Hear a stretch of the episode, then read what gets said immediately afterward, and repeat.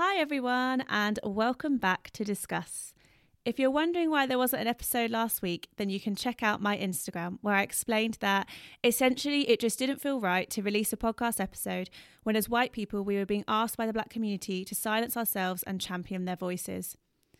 Last week was important to listen, learn, reflect, and educate ourselves, whilst allowing the Black Lives Matter movement to be led by the black community and amplify their voices wherever possible.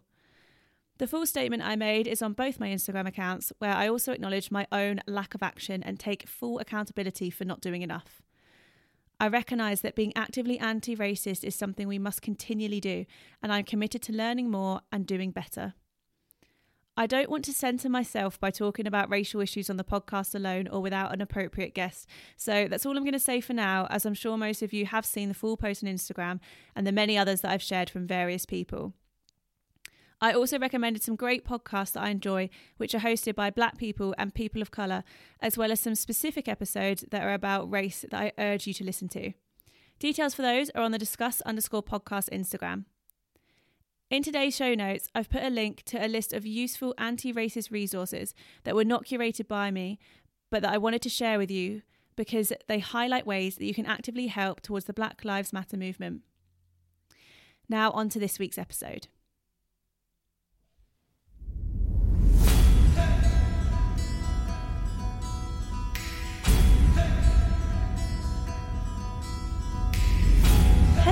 And welcome to Discuss a podcast which tries to encourage open and honest conversation around various topics and social issues. This podcast is hosted by me, Hayley Rose Dean. Each week, I'll be inviting a guest onto my podcast to have a discussion around a different topic that's relevant and relatable in the world today. If you do enjoy listening, then I'd really appreciate some encouragement and feedback in the form of rating and reviewing this episode, which takes just a few minutes of your time. You can subscribe to stay up to date with the latest episodes, and it also really helps others to find the podcast. Now, let's get on with the episode.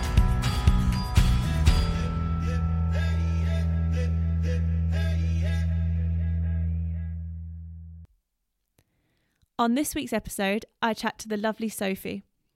I first met Sophie in primary school and we danced together weekly until we were 16 when we parted ways to separate colleges. Sophie went on to study business at university and then promptly demonstrated her entrepreneurship by creating her own health food company, Slaw, straight after graduation. She spent her early 20s grinding away and expanding her business before deciding that she needed to fulfill her desire to see the world. She left the UK, first travelling across Asia and then landing in Australia, where she spent the next two years working in farms, factories, and coffee shops until her return back to the UK in the summer of 2019. She's recently ventured onto a brand new career path, now working in property and has relocated to Leeds. Being the queen of side hustles, in addition to this, she is the founder of Show Up, a side business set up by herself which sells jewellery and accessories alongside her self designed posse cards, with uplifting affirmations printed on beautifully designed paper, showcasing positivity and encouraging people to open up about mental health. She kindly donates 10% of all profits made from this business to Mind Charity. And I'd like to just quickly share and celebrate some successes that Sophie's recently achieved since starting Show Up that she shared on her Instagram account last month.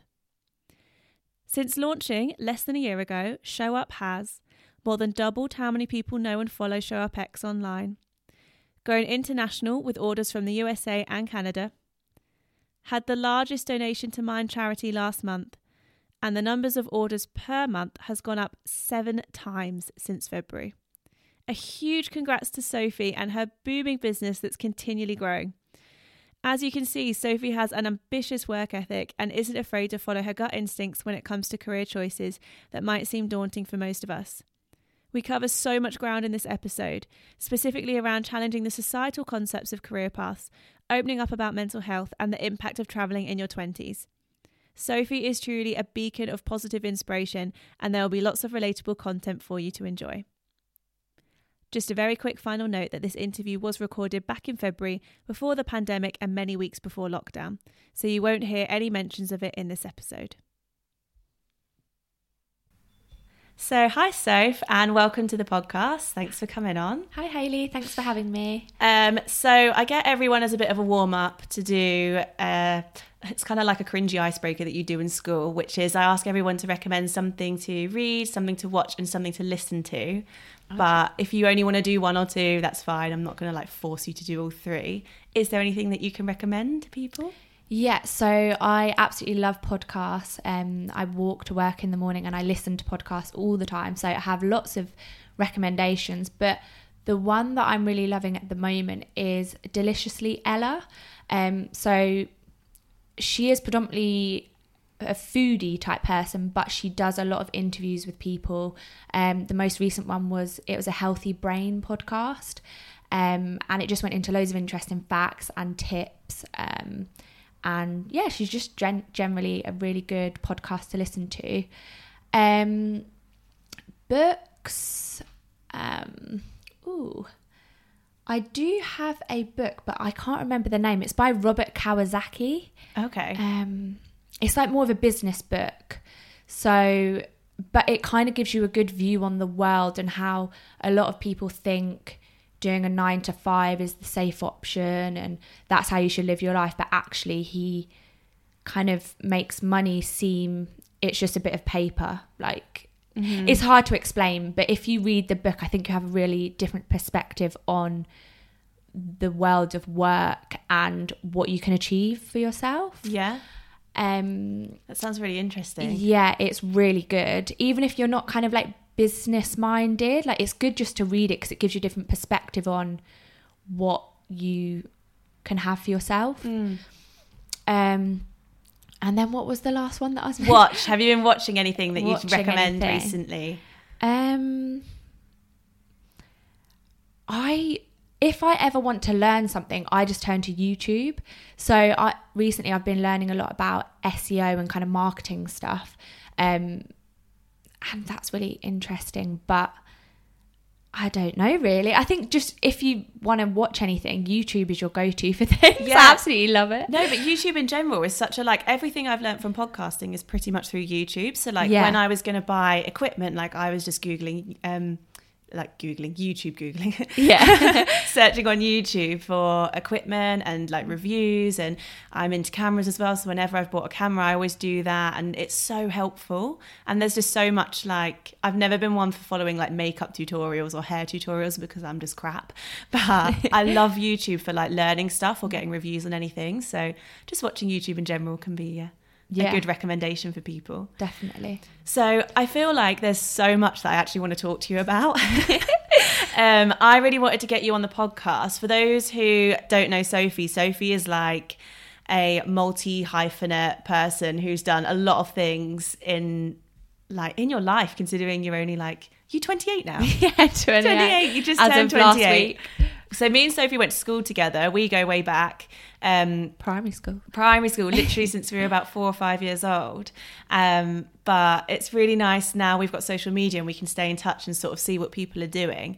And we've done a couple of similar things. And I feel like we were talking before we sort of started podcasting about different trajectories we've taken that perhaps aren't as binary or generic as other people's.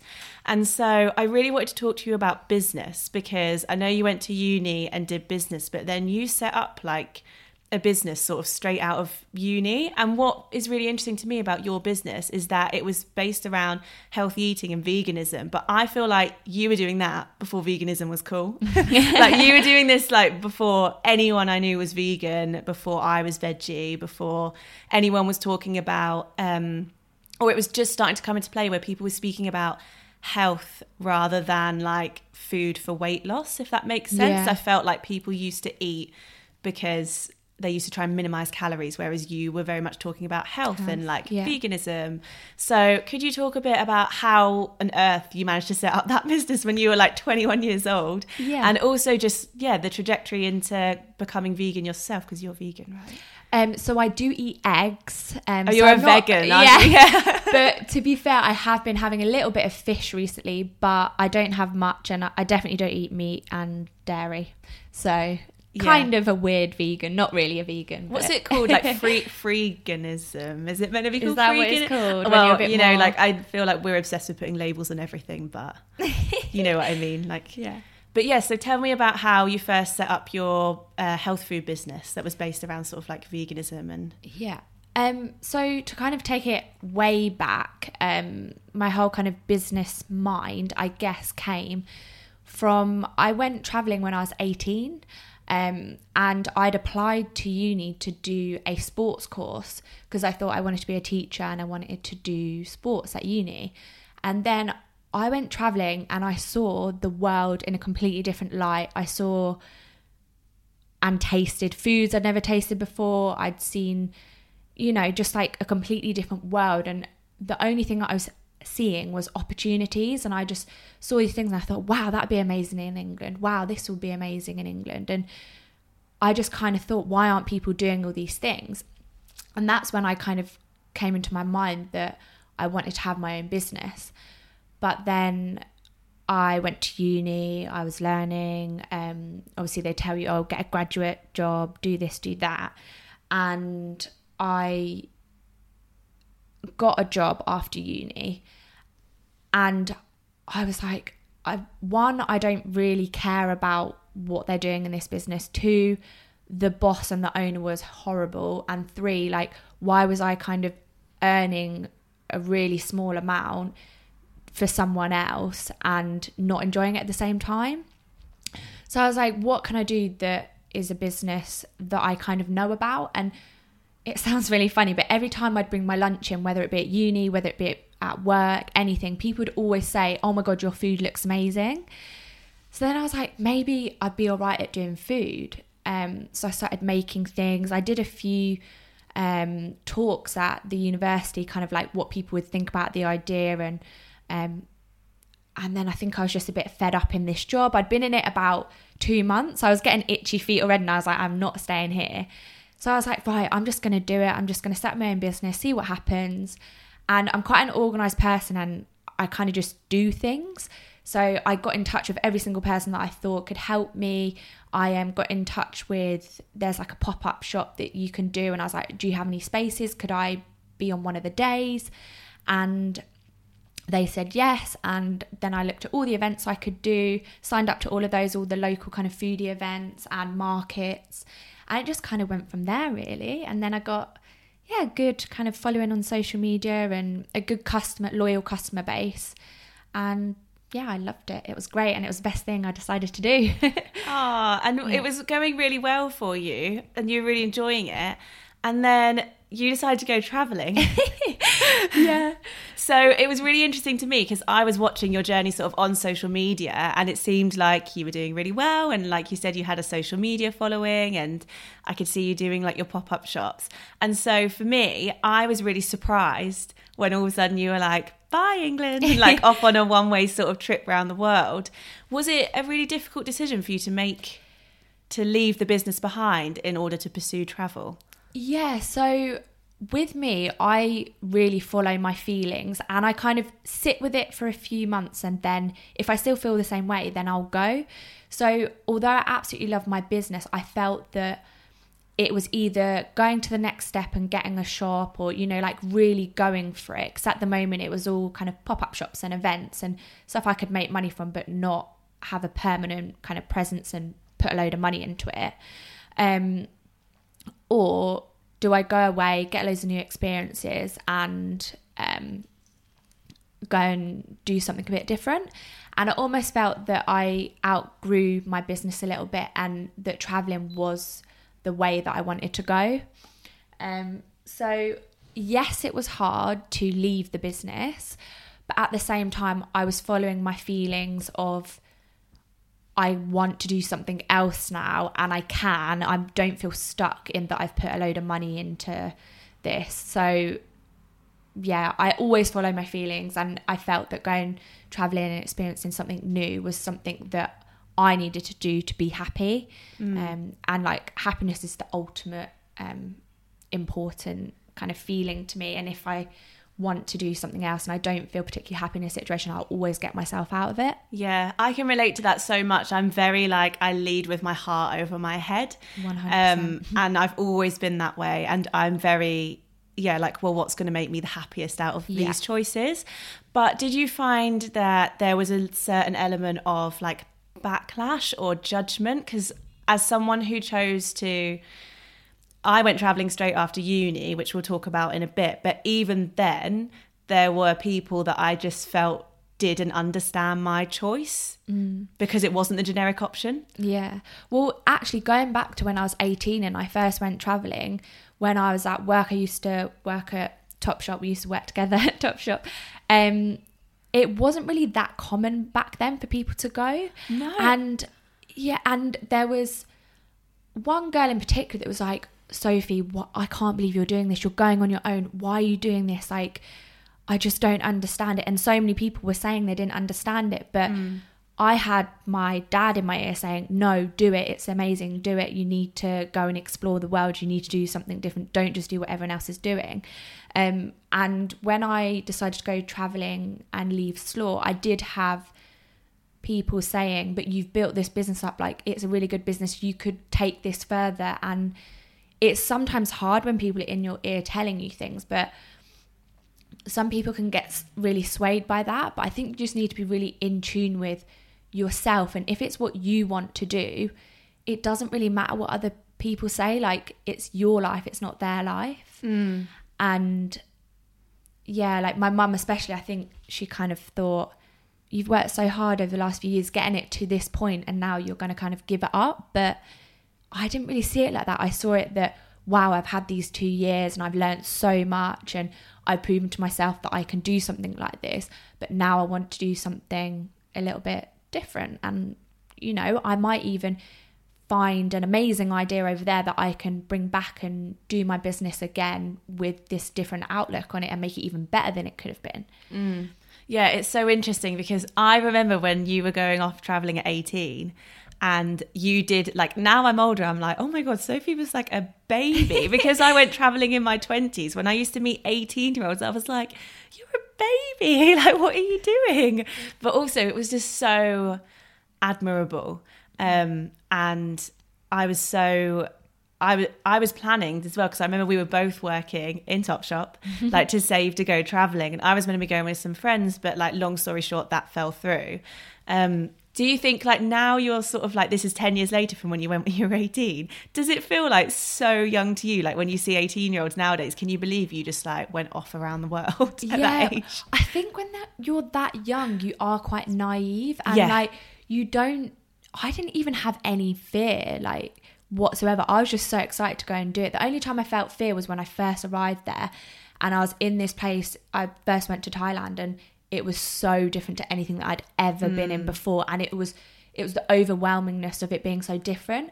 But then, literally, that day, I went down onto the Khao San Road strip and had some food on my own and someone literally within the first half an hour like said oh hi like what you doing? How come you're on your own? I'm on my own too. Like do you want to do this? And yeah it was just amazing. yeah. But no i really urge anyone to go away even if they're 18 and they're a bit scared like there's so many people that are happy to help you and um and there's so many things to see you just have to go yeah. Oh, I'm a, the biggest travel advocate as well. Mm. So coming back to then like traveling in your 20s, and obviously you made the decision you were saying before to leave behind the business, but it felt like the right thing for you, and you were following your heart. Um, what kind of were you looking for something specific? Do you think when you went traveling? Because I've noticed that, particularly with our generation and like our generation and a bit younger, loads of people are doing it, like mm. more than ever. And I don't know if that's social media, like, and mm. you can see people doing it, and it makes it think, oh, like this is an accessible option to me as well. i think it, that is Like, yeah, was there anything specifically that made you kind of want to do it, or do you feel like maybe because you'd done it when you were 18 and you just felt like you wanted to do it again? Yeah, well, I had always planned on going traveling straight after uni, um, but then different circumstances happened and I didn't end up going. So I think I had that niggle in me that I'd always kind of had in my mind that I was going to do it again. Mm. Um, and when I hadn't done it again straight away, it was still there and I still really wanted to do it. Um, oh, I've lost my train of thought now. What was the second question? No, we're just saying about like, was there a you knew you wanted to do it, and why do you think other Oh, people are yeah, so- like yeah. kind of reaching for it as Yeah. well? So I do think social media is there. Um, and it plays a really big part and it seems less scary now because more people are doing it and it's kind of like the snowball effect what i would say is though i feel like quite a lot of people are doing it for i guess saying the wrong reason it isn't really politically correct because people can go and do what they want but it's a lot different how what people are thinking is traveling now compared to when I was 18. So when I went most recently and I came back from Australia um, just under a year ago, it was very much like people would fly to um, Australia, stay in the same place as if they were at home. Um, with a group of people and literally just get drunk every weekend, go out partying, which is fun sometimes, but I wouldn't say that's particularly traveling. And what I got out of traveling when I was younger and when this time round was trying to immerse myself in loads of different experiences to learn things and get a different outlook on life. Like um for example most recently when I was living in Australia I lived in Sydney for about 6 months then I lived near Cairns for 4 months then I travelled down the east coast lived in Brisbane for a bit and then in my second year, I lived back in Sydney for three months, moved to Melbourne for three months. Then I did the west coast of Australia and lived in a place called Broome for four months. So I was just immersing myself in loads of different landscapes and working with loads of different people. So um, one of my jobs was I mentioned to you before. It was in a recycling factory in a town that didn't have that many people, which was a really weird job. But it gave me the lesson that I learned from that was that it gave me strength and resilience because it was a job that was a bit grimy. Um, but it was also really not mind-numbingly boring. Um, but then I met some great people and I was kind of strong enough to do it. Um, and similarly, I've worked in, when I worked in Sydney, I worked just, you know, like an office job like you would in England. So that was with lots of English people. So I guess what I think is kind of good about traveling, if you're going to do it, is to really immerse yourself in loads of different situations. Don't really get comfortable in one place. Otherwise, it's just almost like a home away from home. Yeah. Um, which it feels like Australia has kind of become that for a lot of British people. And it's interesting because when I talk to people about my travels sometimes, they hone in on like the time I spent in Australia. And then when it kind of comes out the woodwork, like, oh no, but I spent like nine months in Latin America, they're like, what? Yeah. and I'm like, yeah, that was like Australia was sort of like not really my traveling as such. It was more like I'd spent so much time traveling that I then needed to like live and work somewhere and I didn't want to go home yet. And I knew that you got paid better in Australia. So it was like, oh, well, I can earn like money quicker here. And it's Yeah. like cool to be in a new, different place. But it does seem to, yeah, like the dynamic, uh, not the dynamic, but like the concept of what like traveling is seems to have really changed. Yeah. Um, you were talking then about learning like kind of things that you learned from traveling and like how it changed you. Do you think do you genuinely believe that it changed you in a certain way? Yeah, so I think the more you're exposed to something different than what you're used to, the kind of different perspective you can have on life. Um, for example, at one place that I worked at, there was a guy and he he was a recovering drug addict, but I'd never really worked with anyone who had gone through something like that. Mm. And I don't know, I think you become more kind of sensitive to people, if that's the right word, or you kind of understand people more and you have more of an appreciation that not everyone is the same as you and people do go through different things in life. Um, but yeah, it, I I, lear- I did learn a lot. I definitely learned a lot. Um, even like the way of living. For example, in in Australia, back to Australia, um, in England, it's work comes first, then life comes second. In Australia, life comes first, work comes second. Absolutely. Yeah.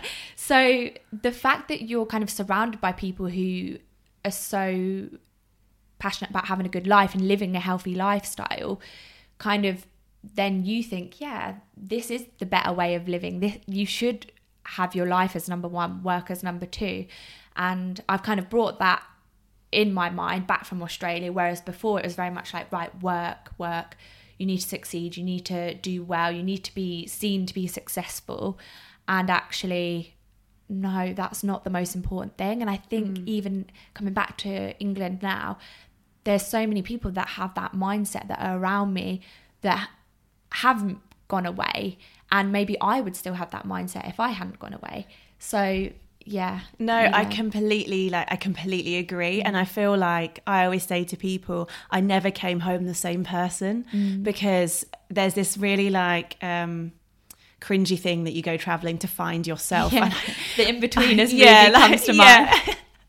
and I don't think like I didn't go traveling to find myself. I think I went. Tra- I think I partly went for escapism, and I think that's like a big thing that a lot of people go for because I do think that the UK is a difficult place for young people to be and to try and become something or someone. I think that we've found ourselves in a situation where there's a lot of like limited opportunities for young people. Um due to a number of reasons that like we won't sort of go into but so i think there's a lot of people sort of fleeing for that uh, the grass is greener mentality Yeah. whereas for me i feel like i'd always wanted to travel and i kind of um, i traveled in between my uni summers that was my first sort of exposure to it so i did maybe like six weeks was it six weeks? I did six weeks in Southeast Asia, and then like the next summer I did six weeks interrailing, and I just that was where I kind of got my flavor for traveling. Um, but it really does like being exposed to so many cultures, mm. so many different elements. You come home and you, I just don't think you can look at things the same because you can't help but cross compare. Like you were saying, the Australian mindset and the British mindset, and I found that as well. Like I was working on a farm, and I remember they used to come round and be like, really bad Australian accent impression coming up, but they would be like, "Have you finished that already? Like, slow down." Like, I think English. I'm so people, sorry for my accent, Australian. I think um, English people are known to be really hard workers. Um, and actually, oh, no, I'm not going to say that. But yeah, English people are known to be hard workers to Australian people. So yeah. but it was just so bizarre to me that people would come up and be like, "Oh, you need to slow down." I was Yeah. like, "What do you mean? You want me to doss about a bit more?" Yeah. it's just such a strange thing. They're just so chilled. And do you know what Mm. it did for me? I don't know if you found this. Like, it made me realize how I'd been socially conditioned by my own culture. yeah, Like, 100 million percent. I literally like I know we've got this like stereotypical stiff upper lip and like you know the way that British people are that you've seen in so many comedy sketches but I'd never seen it in myself more until I was exposed to Yeah. other cultures and was like I remember once me and Johnny were queuing at um at a border. He brought this up to me the other day which is why it comes to mind. We were queuing at a border crossing and like you know what they're like. They're such a nightmare and there's like Yeah. big queues. Um and this person just like I kind of loosely remember it like but Johnny remembers it more clearly. Like this person kind of came to like jump queue jump. That's like a pet hate of English and obviously like even thinking about it I'm like arsehole Yeah. so I said something because I just can't I just can't. I I'm literally the was like excuse me this is the queue. We're all waiting to get through it. And like thankfully they could understand me. Um and they just sort of looked so confused. I was like yeah this everybody is waiting like Yeah. to queue. Um and then they like oh oh and they were really embarrassed. I said yeah like go to the back of the queue.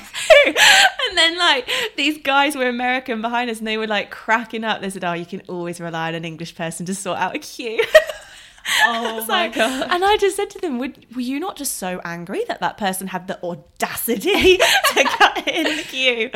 Um, but it's just like funny things like that. And you realize, yeah, your own social conditioning. And you're like, Mm. oh my gosh. Yeah. Well, I there's so many people that say to me now and while I was while I was away, same age as me, sometimes younger. Oh my god, I wish I could do what you were doing. I wish I could. And I said, why can't you? Oh well, I'm um I'm I'm in the rat race now. I can't get out of it. Yes, you can. Like I think of this as employers can replace you. Like no offense to anyone, but you're not that special. Like they Yeah. are going to get rid of you. They are going to replace you. When you look back at your life, are you going to want to say, I'm so glad I stayed with that employer. They're so loyal to me. I highly doubt it. What they're looking for is the profit and the bottom line and are you doing your job right? Are you working to the bone for this company? Like why don't you value yourself as mm. almost like the company and just you're working really hard to better yourself and anyone can go away and do that you you don't have to be staying in a job because you think that's the right thing to do. Like listen to what you want to do. If you see me doing it and you think I wish I could do that do it. Like you want to do it. Just do it. Yeah, it made me really sad. Like when I when I very first came home, and I remember I went out um, just for some drinks with some friends, and just randomly because this never happens to me um, when I go home to Cambridge anymore. I don't live there anymore, but we're both from there. I saw a couple of people from like school or college that night, just really randomly, and all of them were like. Oh my gosh, what you've done is so amazing. And I remember one guy, um, I won't say his name, I'll tell you after it was, um, said to me, like, oh, like what you've done, I've just been in awe. You know, Yeah. like I was so shocked he'd even been following me on Instagram because Yeah. we weren't really like huge friends at school. And he said to me, I'm just so in awe of it. And like, can I ask genuinely, seriously, like, how have you done it? I don't understand like how you've done it. Um, did you have to like quit a job? I just, you know, and the biggest fear was one, quitting his job, and two, money, like how to save for traveling. Like, what kind of things do you say to people that they're like? Obviously, you've sort of covered the job thing, but the saving money thing is one that I've come across loads. Like, Yeah. what do you? What's your answer for that one? So I think it's kind of ingrained in me. I'm quite good at saving money, but you've just got to picture say you've got a deadline, right? I really want to go away um, in one year. Look at what you're spending money on. So are you going on pointless nights out where it was a mediocre night out? Or maybe you can go out once a month instead of every re- weekend for a special event, really enjoy it, and just spend that, I don't know, £60 once rather than four times £60. Or I don't know. Just just look at what you're kind of doing at the moment. Um, what are you spending your money on? Is that more important than you going away? So you just got to have your different priorities. You've got to see whether going away is more important than that other thing. Um, even little things like I do love getting a coffee out, but I'm really sad. Like I kind of um I've done like a financial thing for the year because I'm trying to save money for um kind of the house situation. And if you, you know, if you spend money on a coffee every single day, it amounts to like hundreds of pounds Yeah, a year. yeah. And then if you're like, right, what could I do with that hundred hundred pounds? Oh, okay, that would be like, I don't know, um, two weeks in this country. Or Mm-hmm. there's, if you, you just got to kind of sit down and really analyze your spending habits and um, just make sure that you kind of prioritize what you want. Yeah. Or something else that I sometimes say to people is like, if it's not the job and it's the money that's worrying, like that's you feel is hindering you more, like, you know, maybe if you're someone who lives in London and you just don't get any spare cash anyway each month, Move then home. consider, yeah, or like, you know, if you've got the option, move, move home and save. Or we were talking before about how much um, further we could make our money go living in Australia. So I say to people like having a British passport is such a privilege. Like you've got visas to so many countries, inclusive of Canada, New Zealand, and Australia that I know. Um, Australia firsthand and the other two countries, like, you know, from friends of friends and my own research, because I very nearly went to them instead, that your money can go further there. Like, they're just probably better places to save than like London. Like, London is such a hard place to live and save. It's kind of like a catch 22 as well because people say, oh, I don't have any money to go traveling. But even if you had, I don't know, it might sound like a lot of money to people, even if you had £2,000, which you could save over a few paychecks, even if you had that, that's enough to go and set yourself up in a country because you're going to get a job really quickly because Mm. you're English and and like I, we were going back to the point earlier, they think English. Pe- a lot of people think English people are hardworking, and you like you you can do it with quite a low amount of money. Yeah. So yeah, moving home, even now, like where I'm living, this rent is really cheap because I know in the long term I'm going to be able to move into a house quicker if I get a flat that is cheaper, maybe in not as nice of an area, but it's okay. Yeah. Um, than getting a city centre apartment that's double the price. Um, you know, like you just got to think of the longer term picture. Yeah, and as you were saying just then, like it's all about choices. You were just sort of talking about making different choices. So I feel like we've spoken loads about traveling and choosing to go traveling. And what I want to talk to you about is coming home from traveling, because I remember one of the things people would say before I went was like, you know. But if you make this choice, you're going to come home and it will be harder to kickstart a career, or you'll be um, three years behind your career, and um, it might be more difficult for you to get a job because of all these reasons, um, I would look less employable in theory. So, how did you find coming home? So um, it's quite funny actually because if my mum's listening to this, don't take offence to this because honestly, don't worry about it. But basically, um, when I came home, we went to it was like a called Over Carnival. You know what Yeah, Over Carnival yeah. is, and I went there with mum and dad, and there were a group of my friends. Um, in the year below, actually, and a few years below that, and we just got chatting that we were talking about going away and then one of my friends said oh yeah we've just um i've just bought a house with my boyfriend we talk about that then we came back from over carnival and mum was like don't you ever feel like you've been left behind and like you know they've got all these things and you haven't got a house and you could have had a house and, and i was like mum those very same people were the ones that were messaging me saying i wish i could be doing what you're doing and I truly believe that I will have a house, but I'll have it in a few years' time. And it's not on my priorities. And it comes back to the point of people think your life should be a certain way, and it's up to you how you live your life. And for me, that didn't bother me that my friend had got a house with her boyfriend. Um, I know that I value so much more going away and being behind, um, well, seen as being behind, Yeah. than having a house. So, Yeah. yeah. I know it feels like um, sort of going all the way back to that social conditioning thing where you're conditioned to feel like you know you need to get a house, get a job, then get a house, and then you know there's these steps that we're sort of expected to adhere to. And I think with me because I went traveling straight from uni, so I kind of was like, I wasn't running away from a career or leaving a career. I was just sort of postponing starting one. And then when I came home, I just, it was different for me when I came home because we didn't know what we were doing, if we were going to go back out there. So I ended up, I did end up being one of those people that was working in a job I hated, like really begrudging being home, living back with my mum and dad because I'd literally had absolutely no money because I'd spent all of it. Um, and I'm not saying it's the most ideal situation. And like, there were probably times where I was like, oh, this is so annoying. Like, my friends have their own houses or whatever Yeah. they were doing.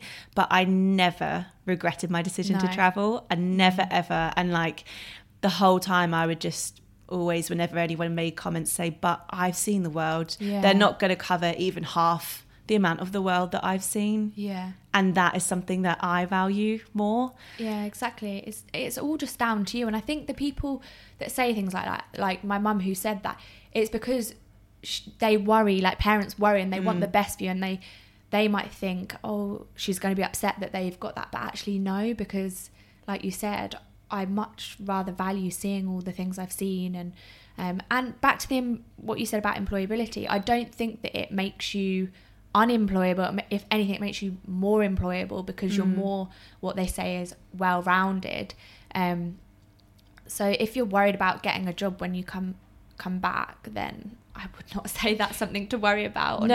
No, I tried really hard. I remember coming back to like sort of sell that as a big thing on my CV, and Yeah. I remember I signed up to a um, like recruitment agency just because I like needed money ASAP. Mm.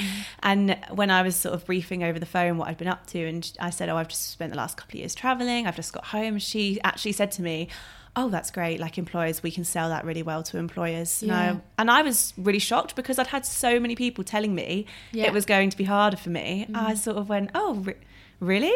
She said, yeah, yeah, no, it's great. They love people who've travelled. Mm. Um, it also shows that you're unlikely to go travelling again. Again. Like you've done Yeah. it, it's out your system. Yeah. So you're more likely to be there long term. entirely true, but yeah, I think No. people think that, don't they? Yeah, I think that's sort of what she was saying at the time. So when you came home, you then didn't return back to your business, which was called Slaw, that Yeah. you'd started beforehand. How did you come about that decision?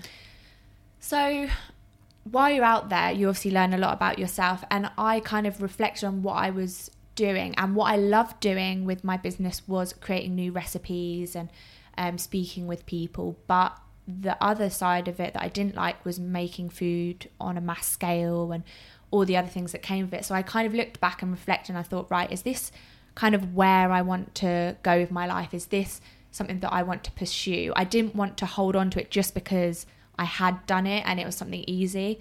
I kind of, again, reflected on what I wanted and listened to what I felt would make me happy. And that wasn't something that would make me happy that I thought.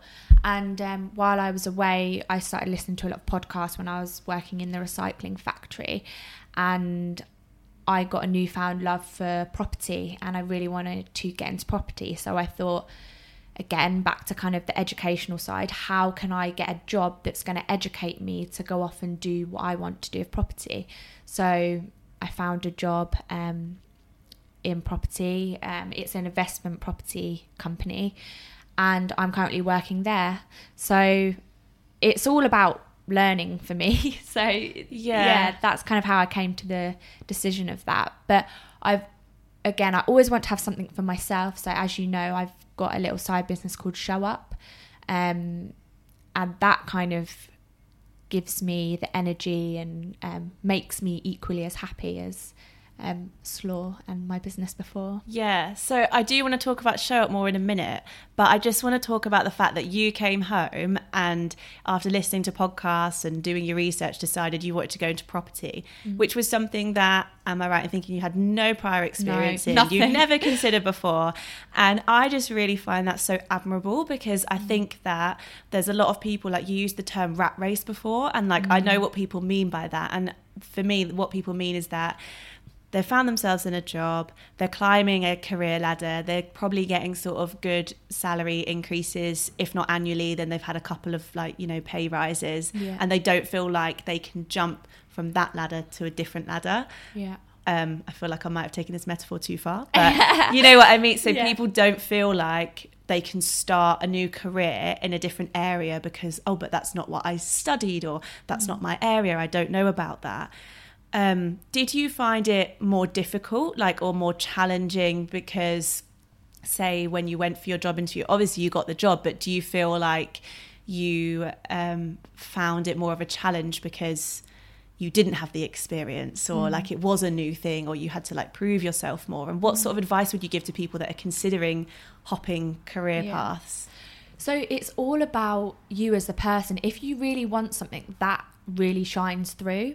So I self educated myself through listening to podcasts. podcasts. So I had an idea already about the industry. So although I hadn't worked in it, I'd educated myself and I knew a, enough about it to prove to employers that I was really passionate about learning and this was something that I wanted to have a career in.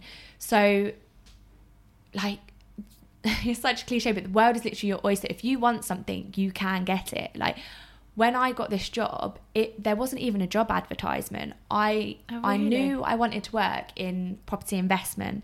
So you just got to think outside the box. So what I did was I typed into Google property investment companies UK.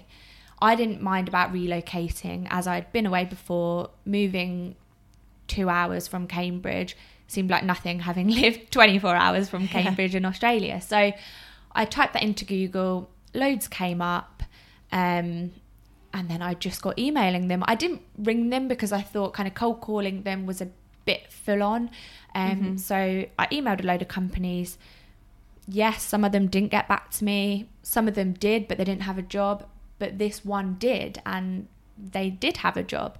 Um, well, they were going to make a job for me. So I popped and saw them, had an interview, um, then had a second interview, and then I got the job. So I think if you really want something, you can get it. You just have to think that not everything is going to come to you, and opportunities are available that aren't seen to the eye. You know, like this job advert wasn't on a job site because there wasn't a job. This job has been made for me. So, you know, yeah, that's amazing. I never knew that Mm. that's how you'd kind of manage to get that job. I think also it's about having resilience. yeah, Like I've had, I think sometimes people think, you know, like I work in the creative sector and I get a lot more rejections from jobs than I do jobs. Like especially since being freelance, it's really competitive and it's really difficult. Um, and I think that a lot of the time people can presume, which it'll be interesting to know if this is something you have found, that if you've managed to be one of those people that's hopped from like one thing to another, you've maybe had like a connection and in- internally, or like a friend of a friend, or No. known someone. but I find that that is something that people tend to presume, like not even just through me, but through other people. Mm. But actually, you know, like I don't know anyone at all. Like there's no one in my family that's trying to that loosely even works in the industry that I'm trying to pursue.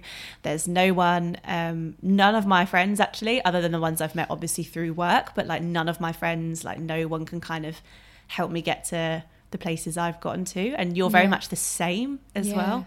Um, and I just think do you think it's fear really that holds people back? Like, do you think that people kind of do know they could do it, but don't want to put the effort in, or they're just too scared of the failure? I think that's a massive thing, and I think people do like the easy option. I think because in England we are um, really lucky to be able to have all all these options of of jobs, and we could get a job quite easily if we were qualified in something. Yeah. So I think one it is ease of of getting a job um, in something you already know, so people just kind of stick to it. But again, it comes back to having not if you haven't experienced a lot of things and seen what can be possible from doing things like going traveling then you only know what you only know. So if people around you well the majority of people around you have got a job in what they studied in and they applied online then then if there's that one person out of the 20 friends they have that hasn't done that and they've gone a different way they see that as abnormal almost and oh well that it must be x y z why that's happened. Like and there's a you know there's a reason um there's always a reason why they've done that. But actually if you've gone away uh, I met loads of people that were doing their own business and more actually than people who had got jobs. Um, when I was in places like Indonesia and stuff, there was lots of people um, doing freelance work from there. So it's not abnormal, it's just the surroundings you put yourself in, Yeah. what you come to think what is normal and what's kind of a bit different. Yeah, of course. Something else that I've sort of realized as well is that I think there's almost like a glamorization due to social media that comes with people like me and you that kind of aren't taking that sort of generic route. So I think people think that they should be doing that um, and they should be, you know, like there's almost becoming like a, an element of social pressure where people feel like, oh, um, I shouldn't just be staying in the same job and I should be trying to do that. But Yeah. actually, they're really happy in the same job and they're really comfortable there. And I think it's not said enough times that actually there's nothing wrong with working for like one company. You don't have to do Yeah. what we we've done. Like, and you know, there's nothing wrong if you're more than happy than working for one company like your whole life, and that's what makes you happy and it gives you that stability and that comfortability. Then that's fine Yeah. because I think there's almost you see what I mean like in social Yeah. media sometimes I think there is like a glamorization of having side hustles or you know jumping to different projects and Mm-hmm. freelancing but underneath that is so much hard work Yeah. that people just don't realize Yeah. And I think like leading into this, it sort of brings us into show up and what you mentioned before. And so Mm. you've got this side business show up. What made you want to start that? And can you just tell people who don't know about it that are listening to this a bit about show up and, and what it is? Yeah, so um, as I went kind of going back to before, I always like to have something that I'm kind of doing for myself. That's what makes me happy. I'm not doing it because I feel like I need to do it. It's something that I like doing. So that's one point to put out. Um, so show up is it's a online um, kind of based business, and um, it came from I had a friend who um, told me that she was suffering um, with her mental health and she was on antidepressants. At this point, I was in Australia and I felt helpless. Like, I can't believe she's going through this and I'm the other side of the world. Um, so I think it's really lovely when you get something in the post or something that you're not expecting and it's very personal and from the heart almost. So I found a really nice postcard and I wrote a letter to her and basically said, even though I was in Australia, I was here for her and kind of brought back some happy memories and, you know, like basically was keeping in touch with her, making sure that she knew there was someone there that cared about her. It's so lovely. Um, and then I, I just thought there's going to be so many people that feel like that. Sometimes I even feel like that. A few weeks ago, I felt like that, that I didn't really have anyone. And um, my dad actually sent me some flowers and Aw. I wasn't expecting it. And that Yeah. was just so lovely. And then it makes you have a different perspective on, on the world. And yeah, there are people that care about me because they've taken their time out of the day to do this. So with Show Up, I wanted to create a platform where people could do this. And I paired accessories, so earrings, necklaces, rings, something that's kind of relatable and kind of a smaller gift with mm-hmm. positivity postcards. So each series of postcards have a different a, a different focus on a mental health struggle we can have. So it's been going for about four and a half, maybe five months now. So the first series was focused on anxiety and the posi cards either have a positive quote, a positive affirmation, or just kind of general uplifting advice on them. And I design them so they're kind of nice to maybe put in a frame or um, put on your wall or you know on your fridge.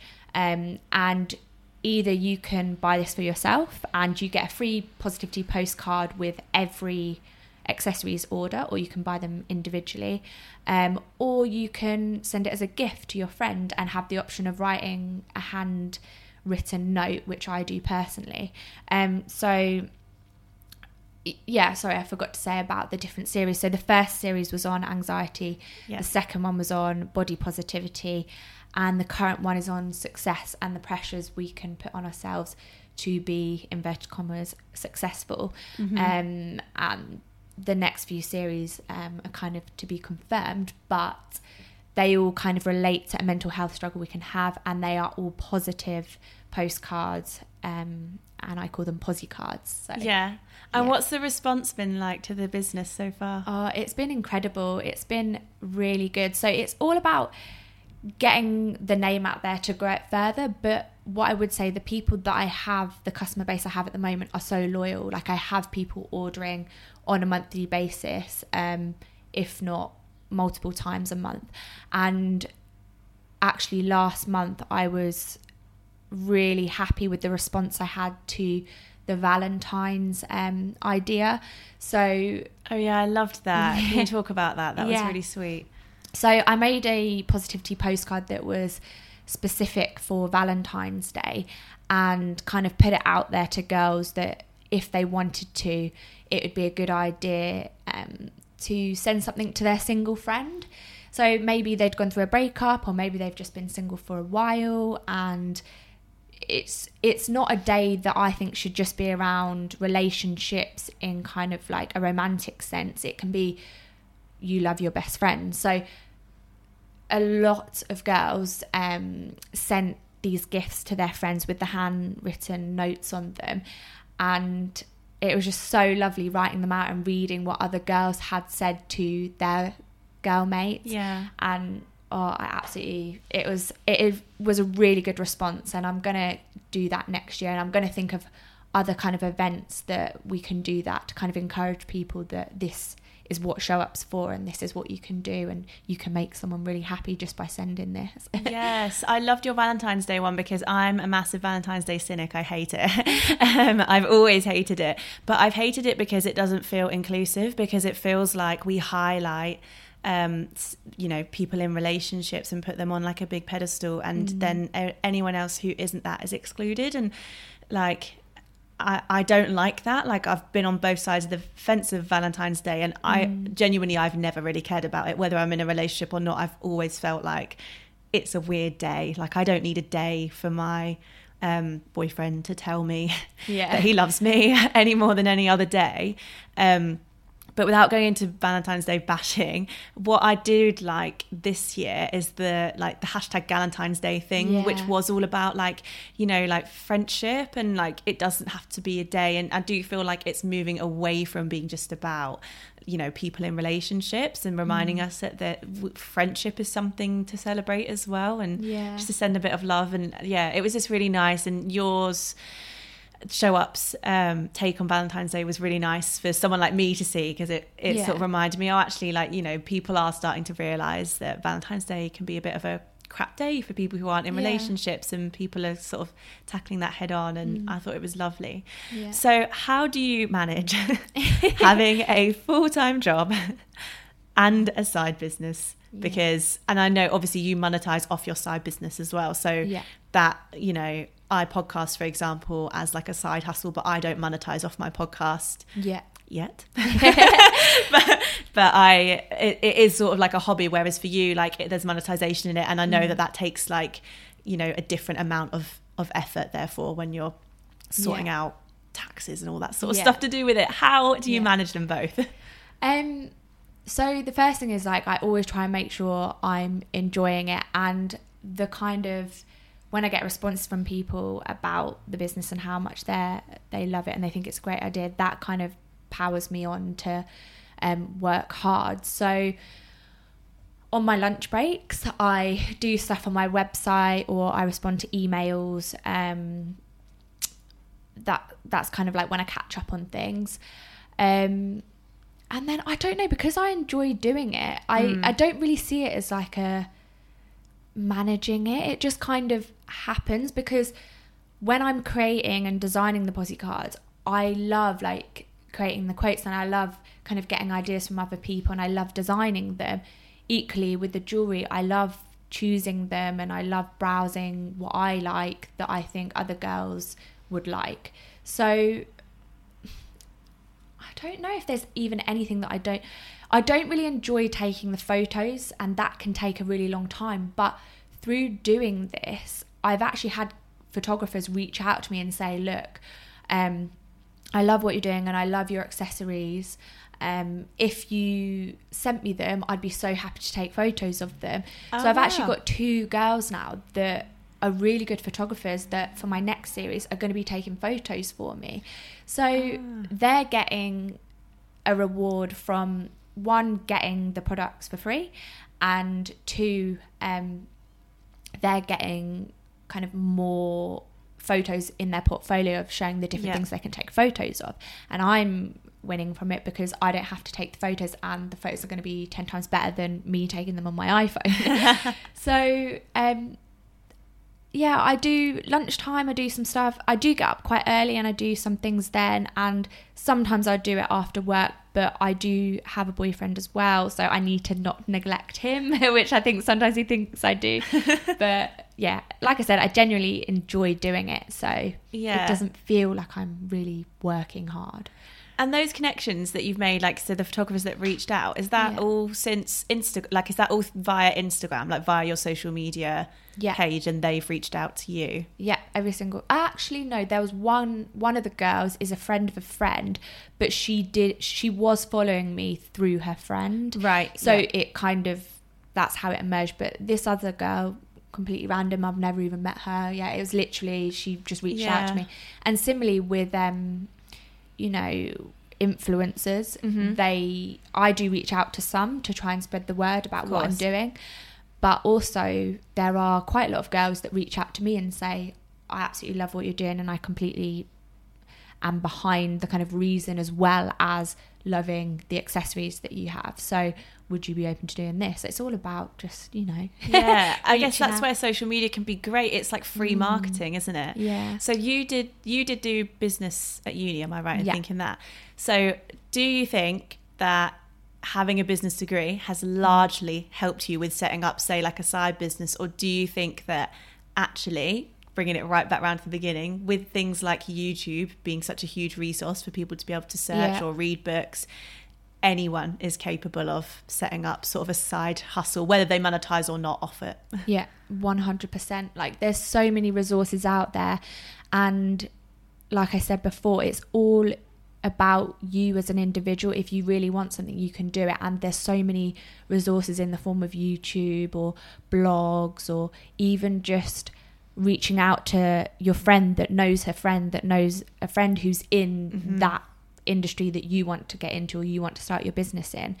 It's just literally putting yourself out there. Yeah. Well, so it's been so good to chat to you. Uh, where can people find Show Up? Because also something else that you do is invite people to tell their stories if they feel comfortable, which I did Yeah. for your first series. And yeah, do your Yeah. little spiel about where people can find you Um, and I how they can do that. I forgot to note as well, um, because it's around mental health, 10% of all the profits go to Mind Charity. Oh yeah. Um, so, yeah, it's all about kind of mental health and helping people. And like you said, I have a story section online. So the website is um, www.showup. So that's S H O W U P X dot co dot uk and um, people have shared their stories on there relating to the series so um, you shared one about anxiety Mm-hmm. and I've had girls on body positivity and girls on the pressures of success. So if you have anything in any of those forms or anything whatsoever, you can get in touch. Um, my email is on the website, but it's also higher at showupx.co.uk and um, you can send in your story and you get a £5 voucher for doing so. If you want to follow me on social media, um, all of so Facebook and Instagram is the same. So it's at Show showupx. Um, and yeah, you can find me on there.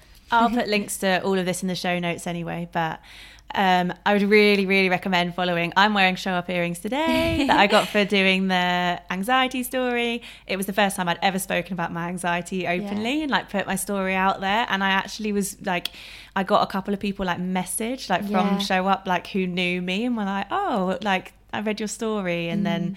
Yeah, and I get loads of compliments on my earrings. so. And also, did it, you put a post on about you kind of you opened up quite a lot after that? So did Oh, it help yeah. you? I literally had never spoken about it. It's something that because I did mine last, like towards the end of last year, didn't I? Yeah. it was like the first one, and um, I had had a really bad time of anxiety earlier in the year, and it's like the first time I'd had therapy, but I just kind of like hadn't told anyone, like no one apart from immediate Parents, um, yeah. family and a few friends. No one knew. And so when you were doing that, and I'm all for just like women supporting women, and you were doing this new business venture, and I was like, oh, I really want to support Sophie if I can. And then so when Mm. you were asking for stories, I was like, oh, I'll just message her, but she'll probably like, you know, like have loads of other people message No. and stuff. And you were like, yeah, yeah, yeah, I'll do your story. And I was like, this is Oh, really God, I gotta write it now. got to do it. Um, and I did do it. And then, yeah, since then, it honestly did make me feel more comfortable talking, Talking. about it because um, a couple of people messaged me after they'd seen like that the post had been shared and then now I try to talk about it and I have to honestly say like everyone says talking's the best therapy but actually being open about it rather than trying to hide and suppress it really helps me like I find it easier That's literally the whole reason behind it. And also, when you're writing the story, I've had a lot of girls who wrote this, who have written stories, say that it just feels like a release, like they've Yeah. actually just put it out to the world. And then also, girls that aren't at that stage where they feel that they can write something or tell the world, at least when they're reading other people's stories, if they can relate to it, they may not feel like they are you know abnormal or they shouldn't be feeling like this or it's it's oh god you know like Oh, they can yeah. relate to it and get something from it so i hope it's like a win-win um for people reading it and people writing it which it seems it has been so I feel like it definitely has been. Thank you so. It's been Thank so good to talk to you. i was so nervous about going on the podcast but it's been great thank Oh, you no, it's been great to have you. Good chat. That was such a great chat with Sophie. I really hope you enjoyed it. Thanks so much for listening. If you found this episode useful, then please consider leaving a review on iTunes. It really does go a long way, and I'd be super grateful. You can follow us on Instagram at discuss underscore podcast to keep the conversation going, or show your support by sharing the podcast with a friend who you think might enjoy it too. Thanks again, and I hope you all have a great day.